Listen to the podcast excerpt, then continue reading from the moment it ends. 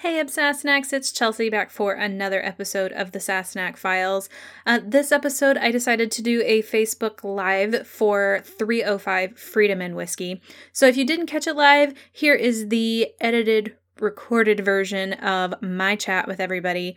Um, there are some random silences or conversations with people that are leaving comments in the live. So if you're a little bit confused, that may be where that's coming from. As always, if you have any questions about this episode or any other episode of the Sassenach Files, please make sure to send me an email to the Files at gmail.com. You can find the Sassenach Files podcast on all sorts of listening platforms, including iTunes, Castbox, Spotify, Google Podcast, Amazon Music, iHeartRadio, Pandora, and many, many more.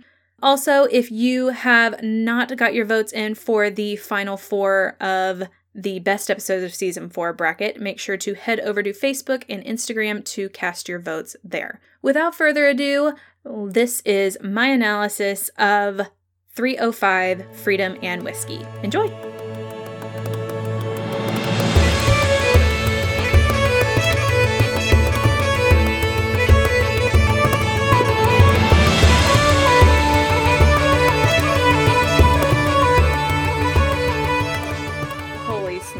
This episode every time I watch it is just gets me in the feels, you know?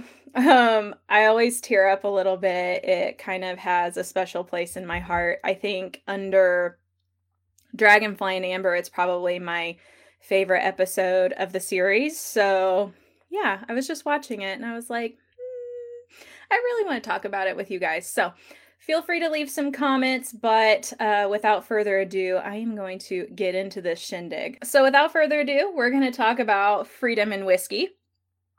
Like I said, it's one of my favorite episodes of the series, so I'm very, very excited to chat with you guys about it. Um, I know last week we talked about how, sorry, of Lost Things is about a father and a son and so we see a lot of the final parallels of this separate timeline with Claire and Brianna because Freedom and Whiskey is very much about a mother and a daughter. And so when Toni Graphia was in the writer's room and they were splitting this all up, she knew it was going to be a struggle, but she decided she really wanted to write both of these episodes because she just felt like they fit together in a way and they needed to be written by the same person, I guess. And I think she felt like she had a connection to the material, maybe. So it makes sense, I think, that she decided to write all of it. And I think she did a great job. This episode was directed by Brendan Maher. And, you know, I've noticed that he has directed a lot of the episodes in season three. I guess I didn't really pay attention to it that much before. So yeah, Freedom and Whiskey, written by Toni Graphia and directed by Brendan Maher. Uh, I have several talking points tonight I want to get to. So the first one on the table is Roger. because, like, I freaking love Roger. And Roger, I'm sorry, he was pretty freaking amazing in this episode. I mean, first of all, I really felt sorry for him, and I totally got why he decided to come to Boston for Christmas. Um, first off, it's his first Christmas without his dad. His dad recently passed away.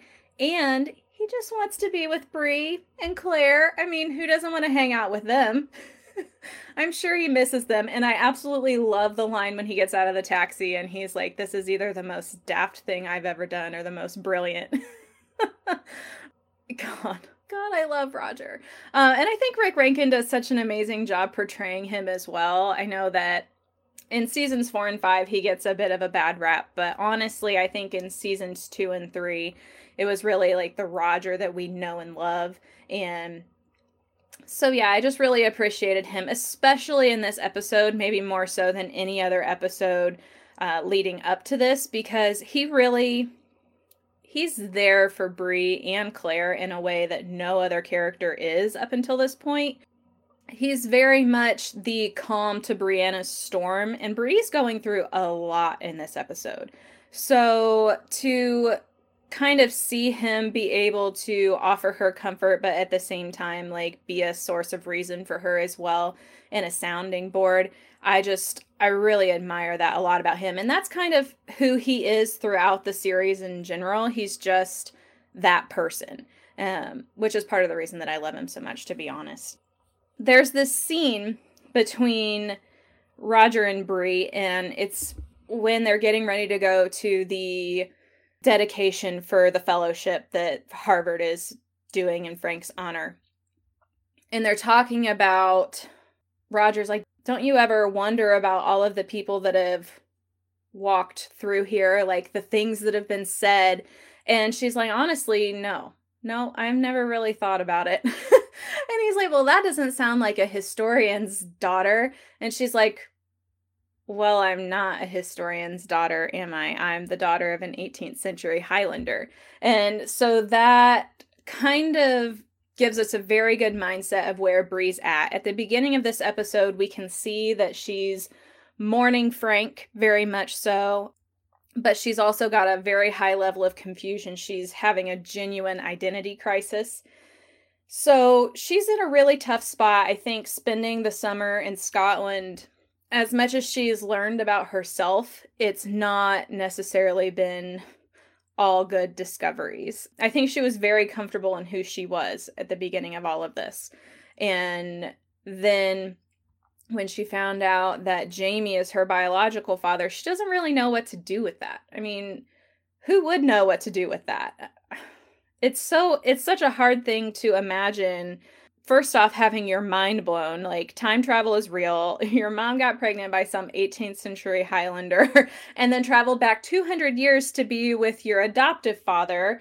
Like that's just got to be that's got to be pretty rough. I really do feel for Bree and at the same time like i think claire is really struggling with seeing Bree struggle if that makes sense I mean, I don't think any parent ever wants to see their child struggle with who they are and in in Claire's mind when Bree drops out of Harvard it's like oh shit like she's throwing her life away you know? I'm sure there's that part of her that is very very panicked inside about it.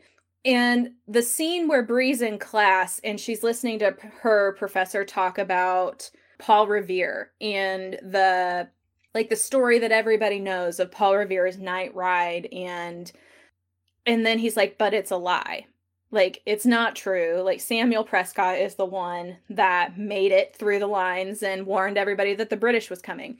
So it's not true. And for all of that to happen like i think bree's probably just like doodling and you know like everybody does in their history class and then um when her professor says but it's a lie like i've heard some people say that like oh come on like everybody knows that paul revere didn't really make that midnight ride you know like it's not like it would be any news to anybody sitting in that history room. But i don't think that's the part that caught bree's attention. The part that caught bree's attention was when uh he said it's a lie and it kind of got her wheels turning a little bit. She's thinking you're right. How much of history is made up? Like how much of history is based off of stories that one person has told another person? And it's it's so very complicated. It's so very complicated. But i think this is really something that drives her through most of the episode. She's just doubting everything that she's ever known about her life and doubting her purpose in life and how people really felt about her like she asked Claire, Well, daddy must have hated me. Like you said, I look like Jamie, and I'm just constantly reminding him that I'm not his kid. And like, he must have hated me.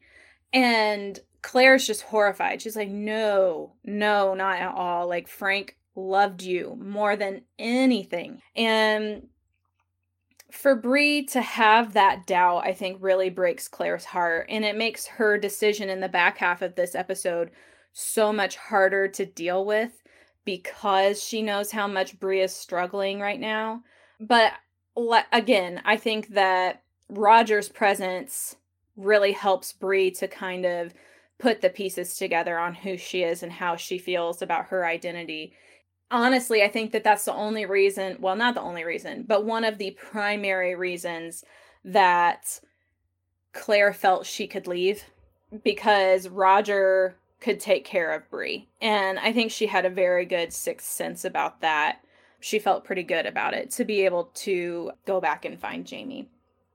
So, yeah, that's that's Brie. Um, she's a huge part of this episode. I think that Freedom and Whiskey is definitely her her driving episode of season three, and then we don't see her for the rest of the seasons, and then we pick back up with her in season four. So I feel like they had to give her and Roger a good a good closing point. So whenever they have that final scene where they're exchanging gifts after Claire leaves, I just like I just love it. And the fact that he gave her a copy of A Christmas Carol just he's such a sweetheart. He's so thoughtful. And it was really his way of saying to her like look, I get it and I'm here for you if you need me. Um, but it he wasn't going to pry into it, so that was so sweet. I loved that.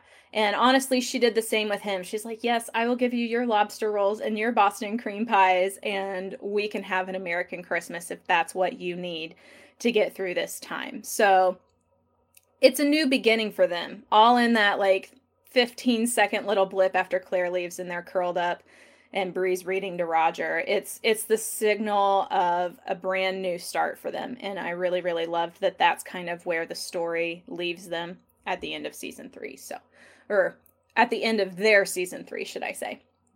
The next thing on my list is another relationship that we just get a blip of in this season. Claire and Joe. Who doesn't love Joe Abernathy. he's such a smartass sometimes and he's very quick-witted, but he's such a good friend to Claire. I absolutely adore some of the scenes that they had together this time around. Because he's really Claire's sounding board.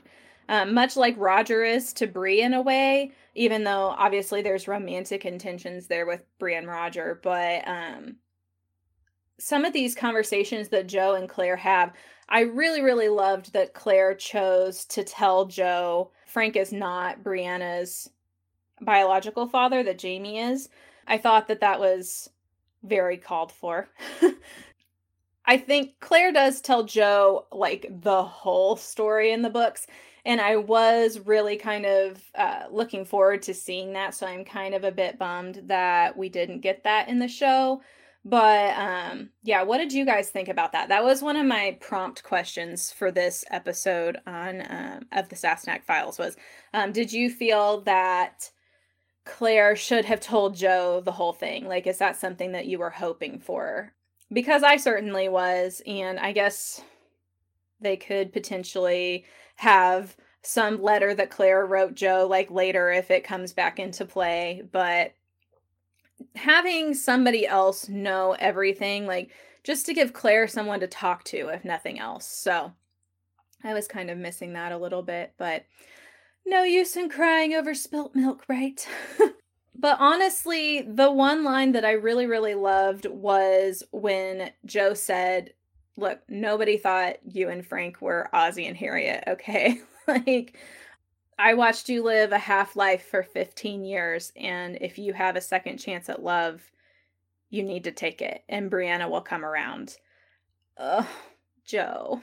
And I think he helps Claire to see what's best for her as well, because there's this part of Claire that is a mother, right? She wants what's best for Brianna. And even if that means sacrificing her own happiness, then that's what she's going to do if she has to do it. So I think Joe very much so was speaking to Claire's happiness in that moment, um, which really just makes my heart happy.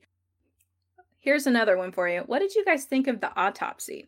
Like, some of you show watchers out there that did not know how this season ends. like, I'm genuinely curious what you guys thought about the autopsy it was very interesting because in the books, Claire is widely known in the medical field, like in the immediate area, like not globally or anything, as a great diagnostician.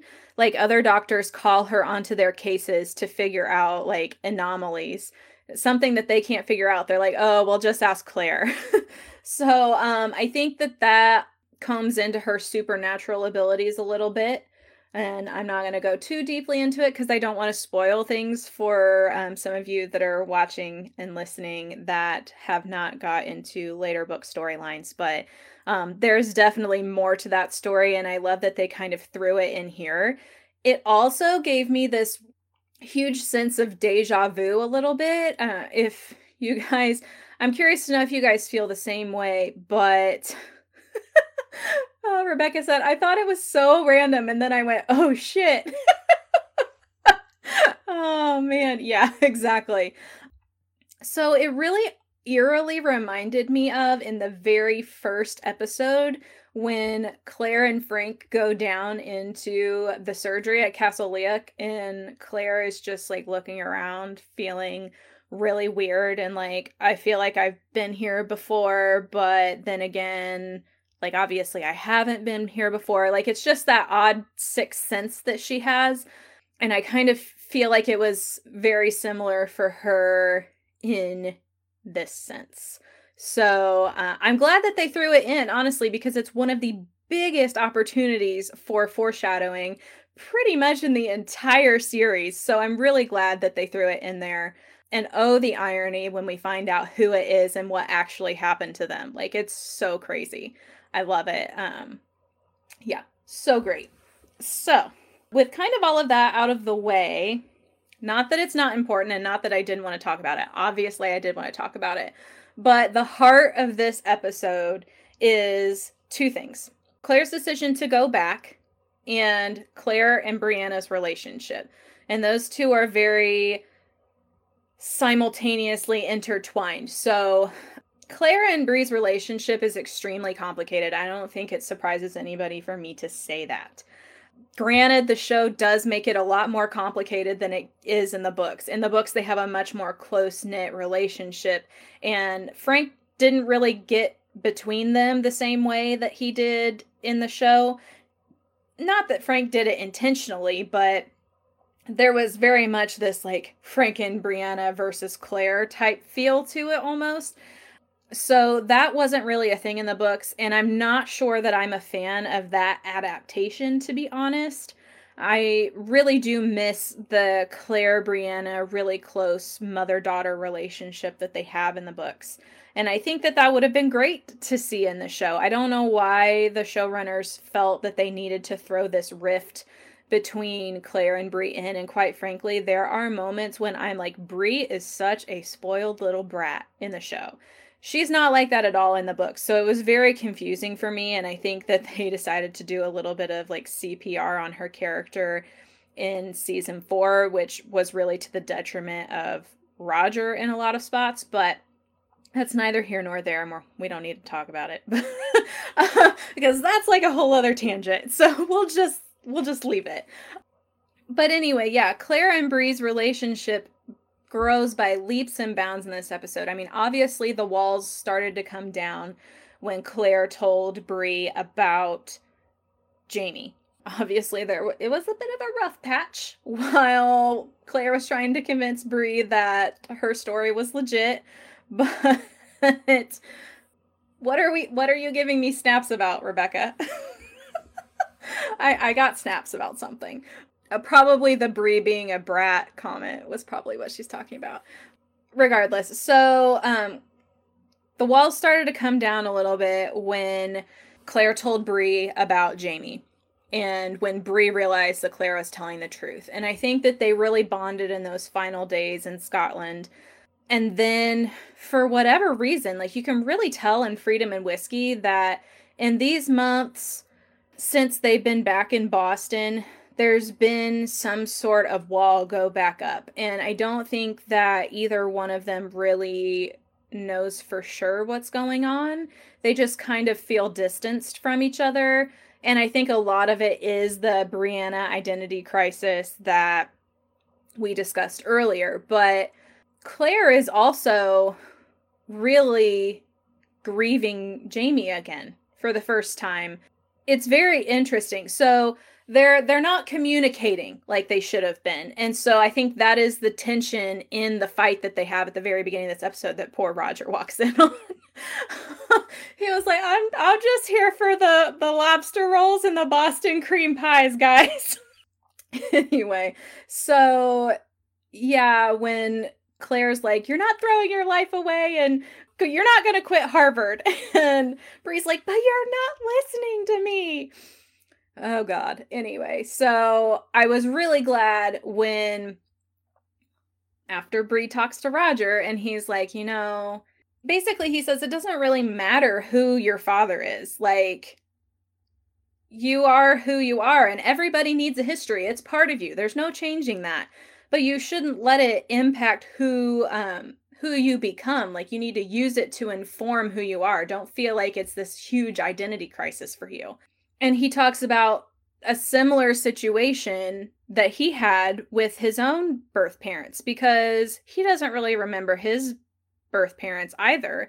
They died when he was very very young. And so all he has are the stories that his uh his father the reverend told him. And he said but it it helped me to know myself to hear these stories. And so regardless of who you are like who you are biologically both of your fathers impacted the person that you are today and in your personality so i just found that really great that roger is the the voice of reason for Bree because let's face it she kind of needs it so when Claire and Brianna come together, there are several conversations that they have. The first one of really big importance, I felt like, was the one after the dedication to Frank at Harvard. Because Bree sees this conversation going down between Sandy and Claire. And guys, can we just talk for a minute about this Sandy chick? Like, what the what the fuck? like, seriously. I never really got mad before when I was watching this, but to be honest, when I watched it tonight, I got mad. Like, mad. Because you know what? Like, honey, fate is never gonna send you another woman's husband. It's just not, okay? I'm sorry if you feel like Claire wasted her time with Frank. But you know what? Frank didn't give her the whole story. And here we are again with this theme of what is history? It's just a story. How reliable is it really? Because everybody has their own version of events, you know? So clearly Sandy was not getting the whole story either. And we kind of hear this and what she's saying to Frank. Like, he said that he stayed for Brianna and you should have just given him his freedom. Like, you wasted 20 years with him when I could have had him and blah, blah, blah. Woe is me. And I get that she's mourning Frank and she loved him. Yes, but honey, come on now because Claire did offer Frank a divorce. It was his choice to stay. And I'm sorry if you got gypped in the process, but he had a chance to leave Claire, and he didn't. This is not Claire's fault. This is Frank's fault. This entire situation. And just because he finally got fed up with it and decided to leave her and then died shortly after, that's not Claire's fault. Like, mm-mm. No, no, no. So I was honestly really mad that Sandy had the balls to walk up to Claire and just like light into her like that. Like, who do you think you are? Like, I'm sorry, but you were having an affair with this man. This woman was his wife. And what happens between them is between a husband and a wife. And the fact that she felt she had the authority to step up and say, You should have just divorced him because he's mine. Like, hell no, he's not yours. He was Claire's. And until he chose to divorce Claire, he was Claire's. So walk away. Lara says, but Sandy puts it in perspective for Claire that Frank was the love of her life, that she would give anything for one more day. It gives Claire a push for her one more day with Jamie, the love of her life. And yes, I I will grant that. Like it does give Claire a kick in the rear, like a nice foot in the backside. Like you have a chance to go to Jamie and you need to go to Jamie.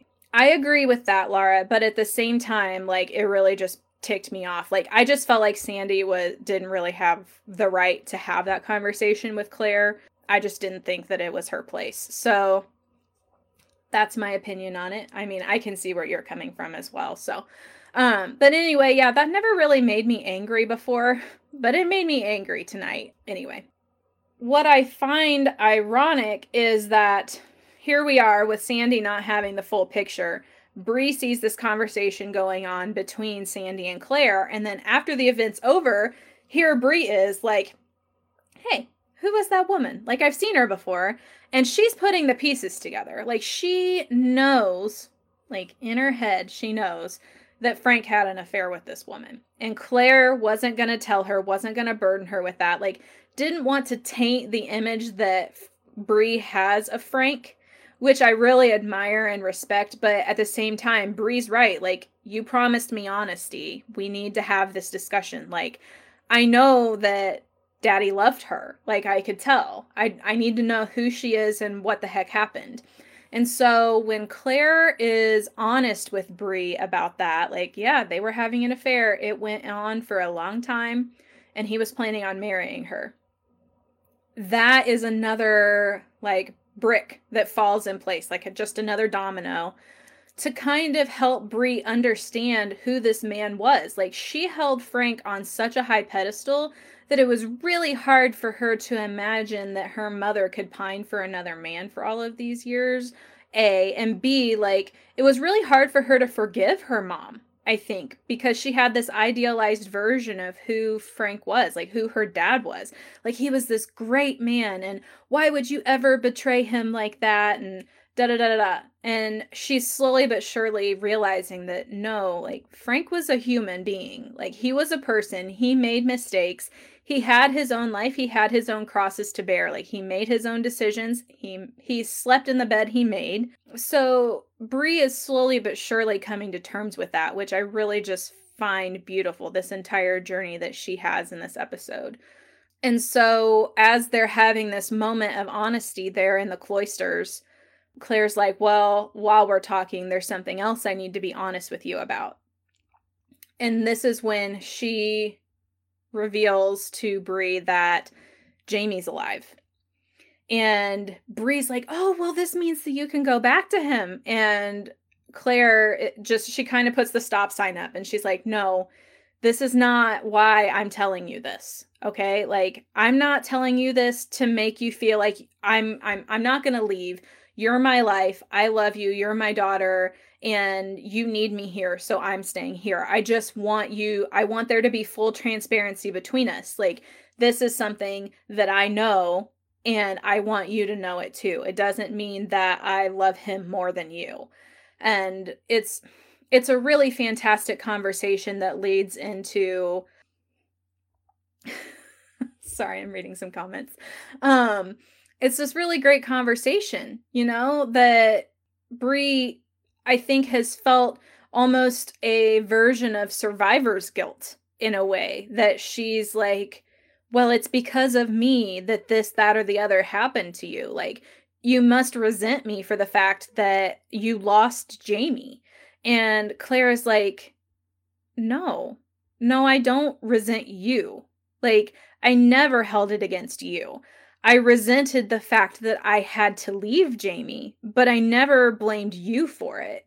And I found that such a beautiful moment of clarity for both of them that they've been holding on to so much through all of this. And I think it's something that they both needed, like for them to get to this place where they realize that what Claire did, she did out of love for her daughter. Like she never, ever had feelings of resentment towards her. Like she loves her for her, not for the man that fathered her.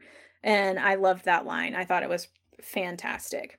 Which leads into this other conversation that they have. I'm trying to think where it is in the grand scheme of things. But it's the it's the conversation they have where Claire is saying like have you really thought this through because Claire's thinking about the impossibility of the situation. Like she had this amazing experience and in a lot of ways went further than the astronauts are going to the moon. like she traveled 200 years and was it good enough to have had that experience once? Like she got her daughter out of it. She knew what this epic love felt like. But at the same time, like, yes, she's craving to go back, but is it necessary? A. And B, is it worth what she's giving up to go? So there's a lot of contemplation going on, and it's really such a phenomenal character piece in a lot of ways. I think Caitriona did a fantastic job in this episode, and I think it was very well written that we are getting these complex scenes. They're not intensely cognitive scenes, like it doesn't take a lot to get out of these scenes what you need to get out of them, but you feel them deeply, like emotionally. You get the the turmoil that's going on inside of these characters. So I think for that reason more than anything else is why I love this episode so much. But when they have that final scene, Claire and Bree, she's like, "You know, Bree, have have you really thought about this? Like if I I know you say you want me to go, but I want you to understand that if I go, I might not ever come back. Like, this may be the last time that we ever see each other. Can you live with that? Because I don't know if I can. And oh man, like this scene honestly is probably one of the most emotional scenes for me to watch just because I'm so close to my mother and I think that in a lot of ways I identify with this relationship and this kind of talk that they're having. Sophie has said on multiple occasions that one of the great things that she loves about Freedom and Whisky as an episode is that she feels like yes there is this relationship like this mother daughter dynamic but at the same time it's really beautiful because there are scenes in this episode where sophie it's almost transposed. Like brianna takes on the role of mother to claire in a lot of ways like they're really great friends by the end of this episode which is just so beautiful so they're talking about this and i think there was part of brie honestly, that was thinking, oh, well, she can go and say hi to Jamie and she'll be back, you know? She hadn't really thought about it like that. But when she does think about it, she still comes to the same conclusion that no, you need to go. Like, I want you to go. And it's not necessarily that like Brianna's trying to get Claire out of the house. Like, no, she genuinely understands the situation, but at the same time also knows that this is what Claire needs. And one of the greatest lines of that entire conversation is when Bree says, "You told me that what you felt for Jamie was was the strongest thing you'd ever felt in your entire life." It's it makes me want to cry just thinking about it because um Claire has this moment of doubt. It's so human. And she's like, What if he doesn't love me anymore? Of course he loves her. Like, we know that. We have watched him pine for her for the past 20 years. Uh, we know he still loves her. And I think she probably does in her heart as well. But dang, like, her, for her to feel that doubt was so human in that moment so real. Like we can all identify with having that insecurity of not being good enough, not being lovable. And um to even see Claire, someone so gorgeous, so smart, so just amazing. She's amazing. And for her to have those doubts as well just really spoke to me. It was so great. And so they have this fantastic conversation, her and Bree, and she's like, you gave Jamie up for me and I have to give him back to you. Like the Bree realizes how epic this love is between her mother and her father and she has this great line in in the episode where she's like I don't need you the way I did when I was little. Like I'm all grown up. And as much as that breaks Claire's heart in a lot of ways to hear that her daughter doesn't need her anymore, she also gets it because like she did her job. You know, her daughter's ready and she'll be okay without her. Bree will always need her mother, but not in the way that she did when she was little. It's so great. I love this moment between them. Yeah, so they have this conversation. Everything's really kind of set in stone at that point. Like Claire's deciding to move forward with um with going to Jamie. But there's always that that hesitation there because she does have this very strong draw to her daughter. It's it's a mother and child dynamic that um, Maril and Toni when they um, when Toni was writing the scripts they went back and forth about multiple times because they wanted to make sure that that conflict was there. And I think 100% they succeeded in that. And quite frankly, like this was not something that was explored in the books. And I was always kind of like halfway out the door with it. I was like, really? Like Claire's not hesitant at all to leave Bree? Like it just kind of like I get it. She loves Jamie and she's excited to go back to him, but that she didn't ever really question leaving her daughter just it was kind of odd to me. I mean, I know that's how it was written and if that's how it was written and that's that's what happened. but um but it just didn't really make sense on a on a like internal level with me. Like it just didn't k- click. So I appreciated that the show wrote this in. I thought it was great. So one other thing that I really did want to talk about a little bit was the conversation between Claire and Roger when he first comes back. and he like does the big reveal, right? That Jamie's alive. And he's so happy, he's so giddy. He's like, "Guess what? Jamie's alive." and and when Claire is not excited about it, he's kind of just like, "Oh, well, but I don't understand really." And Claire's really torn, like really, really torn. And you, I understand why because Bree's going through a lot, and that would be hard to just like picture you going after your own happiness when your daughter, who you love with all your heart, is going through something so, so tough. But also, she brings up a really good point that she's had her heart broken so much over this crap I can't blame her for being a little hesitant, you know? Um, Rebecca said Claire was so pissed. I don't think she was. I don't think she was pissed. I think she just had this gut check moment where she was like, but this isn't okay. Like, I can't just pick up and drop everything to go to him. I think that's what Roger fully intended on her doing was like, oh, you found him? Okay, I'll leave tomorrow.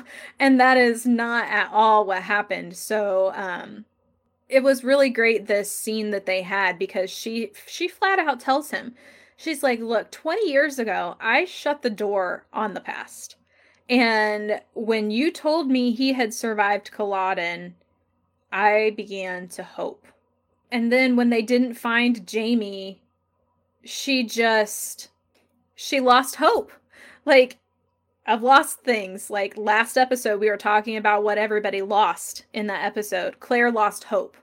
And so that's what she was she was like I can't go through that again. Like I just can't. I can't allow my heart to break like that again.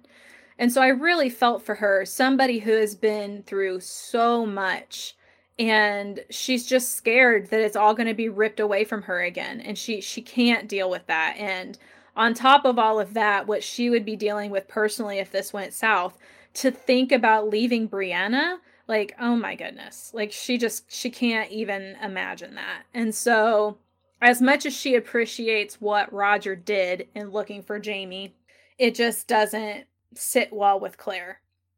So she appreciates it and like she says like you had good intentions. Like i appreciate the effort but i just can't. I can't deal with this and please don't tell brianna about it because she knows Bree's going to tell her to go. And Claire is like, I cannot leave my daughter right now. So it's it's a really great arc for her, I guess. And I really did like that scene between Claire and Roger. Honestly, some of my favorite scenes in this entire series are the scenes between Claire and Roger. Caitriona and Rick, they do such a great job. Um, so I always get like really happy when I see that they have a scene together. So, in the end, obviously, Claire decides to go back to Jamie. It's not an easy decision by any means, and I think that they, the show made the right choice in in depicting it that way.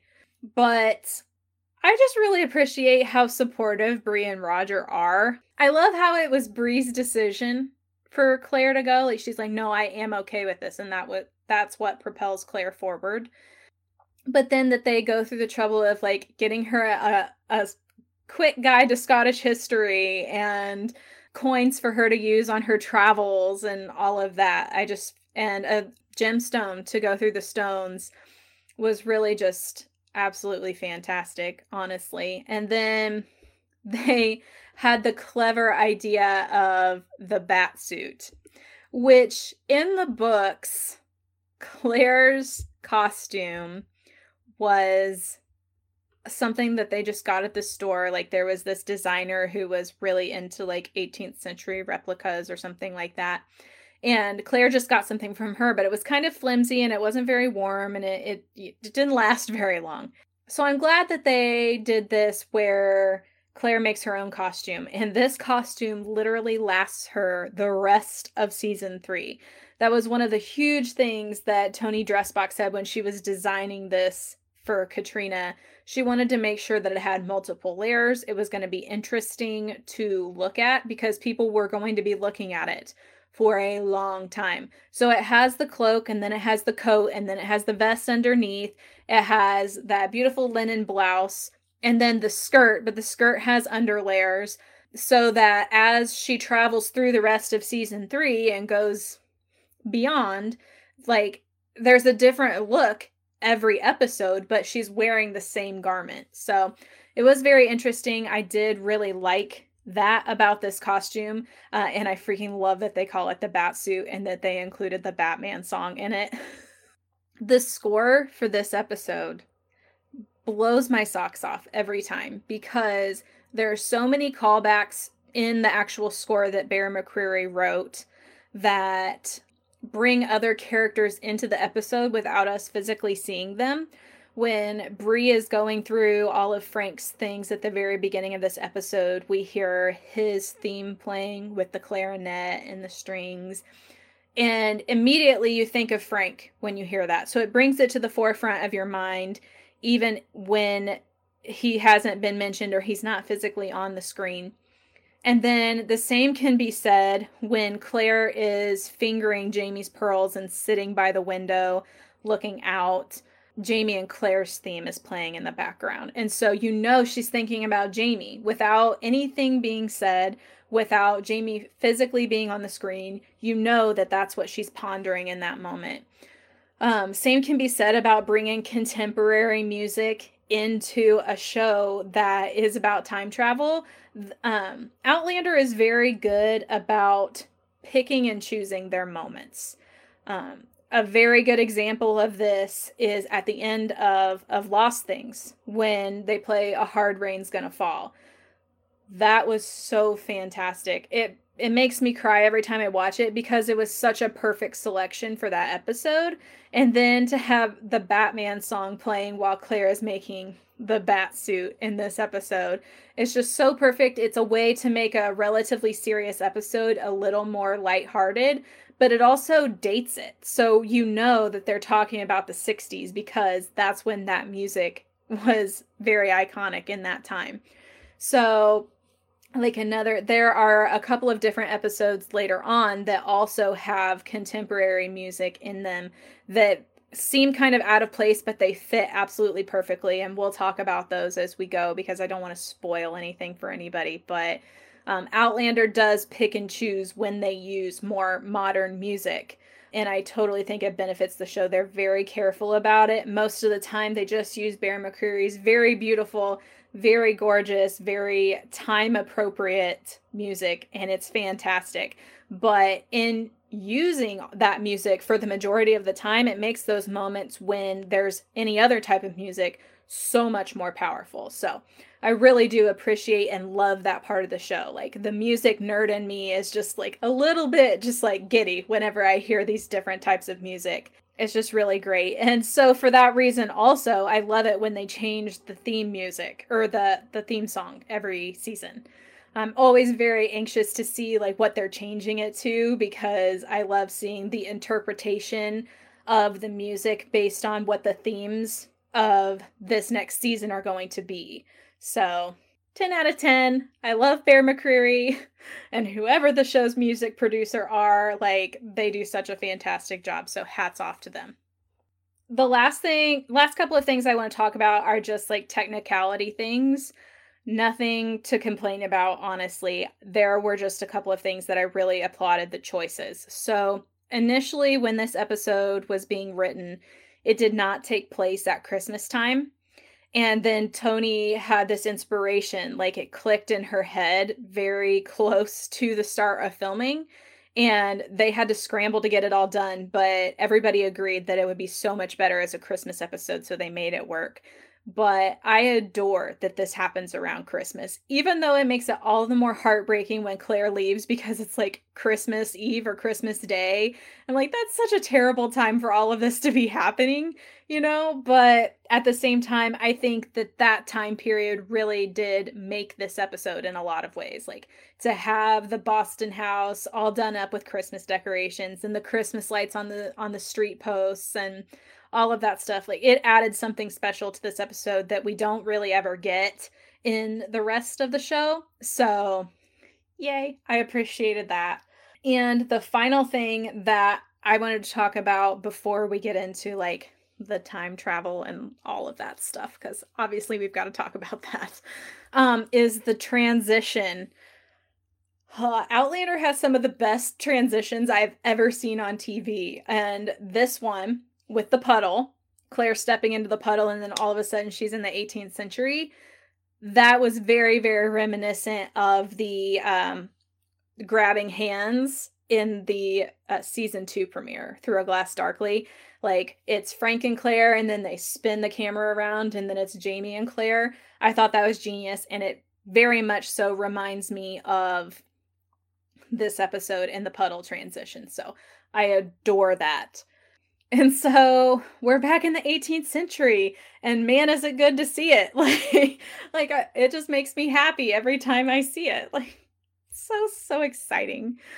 And I love how Claire literally gets out of the carriage and she asks that little boy, "Oh, I'm looking for a printer, um, A. Malcolm." And he's like, "Oh yeah, just just up the road, like in Carfax Close." And she just looks at him as he walks away, and you can just tell she's like, "Well, that was easy." like, she's just not expecting it to be that easy. Like all of a sudden, okay, well, I'm gonna see Jamie in like a matter of minutes, like as soon as I can walk up the street. Like, and I'm sure she's feeling a little bit of anxiety. But as she walks through the close and she sees the A Malcolm sign on on the stoop or whatever, she just touches it. And you can see that happiness settle upon her. Like, this is Jamie's. Like, I'm so close. Like, Jamie's here. To see that this is his life, like there I'm sure there's a part of her that's so proud of everything that he's accomplished given where they left things.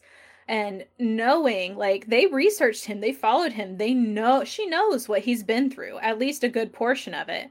So, um I'm sure there's part of her that's just so absolutely proud of him in that moment um, and also really excited and very nervous to walk up the stairs. Um, but she she pulls up her big girl pants and and walks up the stairs. And I do not think I'm alone when I fully anticipated this ending with the door with the bell, like the bell ringing, and then just like go to black and be done with it. I was fully anticipating that. So when it kept going, I was like, oh my god oh my god, are we gonna get the reunion this episode? Oh my god. um uh but it was so good. Like just she's walking in, she's looking at the shop and the set decoration, like Jon Gary Steele and his team, they do such a phenomenal job with these shops. Like you can totally see how Caitriona walked in and she was just 100% in it. Like there were books on the shelves, there were papers everywhere, there were quill and ink and Jamie's hat and cloak sitting on the desk right there and she's just like taking it all in, you know. And then she hears Jamie's voice.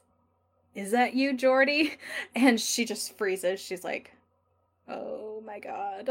Like she's slightly panicked, you can tell. She's like, "Oh my god." Like, "Oh my god." "Oh my god." And um then she walks over and she sees him and when he turns around and looks at her, there's Oh god, there's it's such a great moment. And then he faints. and I will never forget when my brother watched this episode for the first time. He texted me and he said, "That dude done fainted." like, holy shit. And I was like, well, wouldn't you faint if you hadn't seen your wife for 20 years and she just randomly showed up? he was like, oh, yeah, I probably would. So, um, very realistic reaction, evidently, but the look on Caitriona's face, it was just so perfect to a T. She was like, like, oh my god, I killed him. Like, I can't believe I traveled all the way back in time and I freaking gave him a heart attack. He's probably dead. Like, oh my god. And that's where it went off. I'm like, way to go, Matt Roberts and Toni Graphia. Like, they planned it out because um Matt Roberts wrote a Malcolm, and so they like very much were together on their decision of where we're going to end this. Um, and they had the great idea to end it here and then to rewind and start over with Jamie's point of view of that day of events uh, in A Malcolm, which we can talk about more next week. But I just felt like it was so awesome because we get the reunion twice. Like, I appreciate it so, so much. It makes my heart happy. Like, I honestly just want to go watch A Malcolm right now. I'm not going to. I'm going to wait until next week so we can chat about it next week. But yes, I absolutely love Freedom and Whisky, everything about it. Like I said, it's it's in my top 5 for sure. Actually in my top 3 right now. We'll see where we are after season 6, but yeah. I I said I know I said it was a step under Dragonfly in Amber, but I actually lied when I said that um, because it's actually the Ballad of Roger Mac from season five, after the Dragonfly in Amber, and then Freedom and Whisky. So I'm curious. One day we will have to have a live discussion where we talk about our favorite episodes of Outlander because like that would be really fun. I hope you guys would join me for that. But anyway, yeah, that's my analysis of 305 Freedom and Whisky. It's been a fun one. I'm glad that you guys stuck with me for it. I still got six people watching at like 11 o'clock Eastern, so that's impressive. uh, I hope you guys had a good time tonight. I know I did. This should be up on all of your listening platforms tomorrow, hopefully, is the goal. So, um, if not later tonight, we'll see how far I get. But yeah, thanks for sticking with me, guys. Make sure to join me next week where we discuss 306 A Malcolm, and it is a doozy. Absolutely love it. I know that it's a lot of your guys' favorites. It won the favorite episode of season three slot when we did that bracket. So hopefully, um, you guys will join me next week for that. Make sure to check all of your podcast accounts for that one to pop up. Um, also, make sure to check out, um, like, keep updating on your feed because I'll be releasing my listener comments thread for you guys to check out. Um, make sure to leave your thoughts on that episode. That'll be uh, happening in the next couple of days. And also, make sure to vote, vote, vote on your favorite episode of season four. In the morning, I will be releasing the second matchup of the final four, which will be Blood of My Blood versus The False Bride, while I have you all here, uh, in two weeks, Rebecca and I are going to be doing an episode on Frank. It's going to be called Between a Rock and a Hard Place because that's where Frank finds himself for pretty much this entire book series. So um, that will be alive, and hopefully, you guys will join us. I will be posting event information relatively shortly on that, probably the middle of this week sometime. So uh, make sure to set your calendars. That will be February 17th. I can't remember the time right now, so I will make sure to post it in the event here in a here in a couple days. So yes, um, that is that. Have a good night, everybody. Like I said, make sure to tune in next week for A Malcolm 306. Yay! And then uh, we'll have our mid-season break. So without further ado, I will let you guys go. I know it's getting late. Thanks for sticking with me tonight. Be safe, and I will chat at you next week. Bye.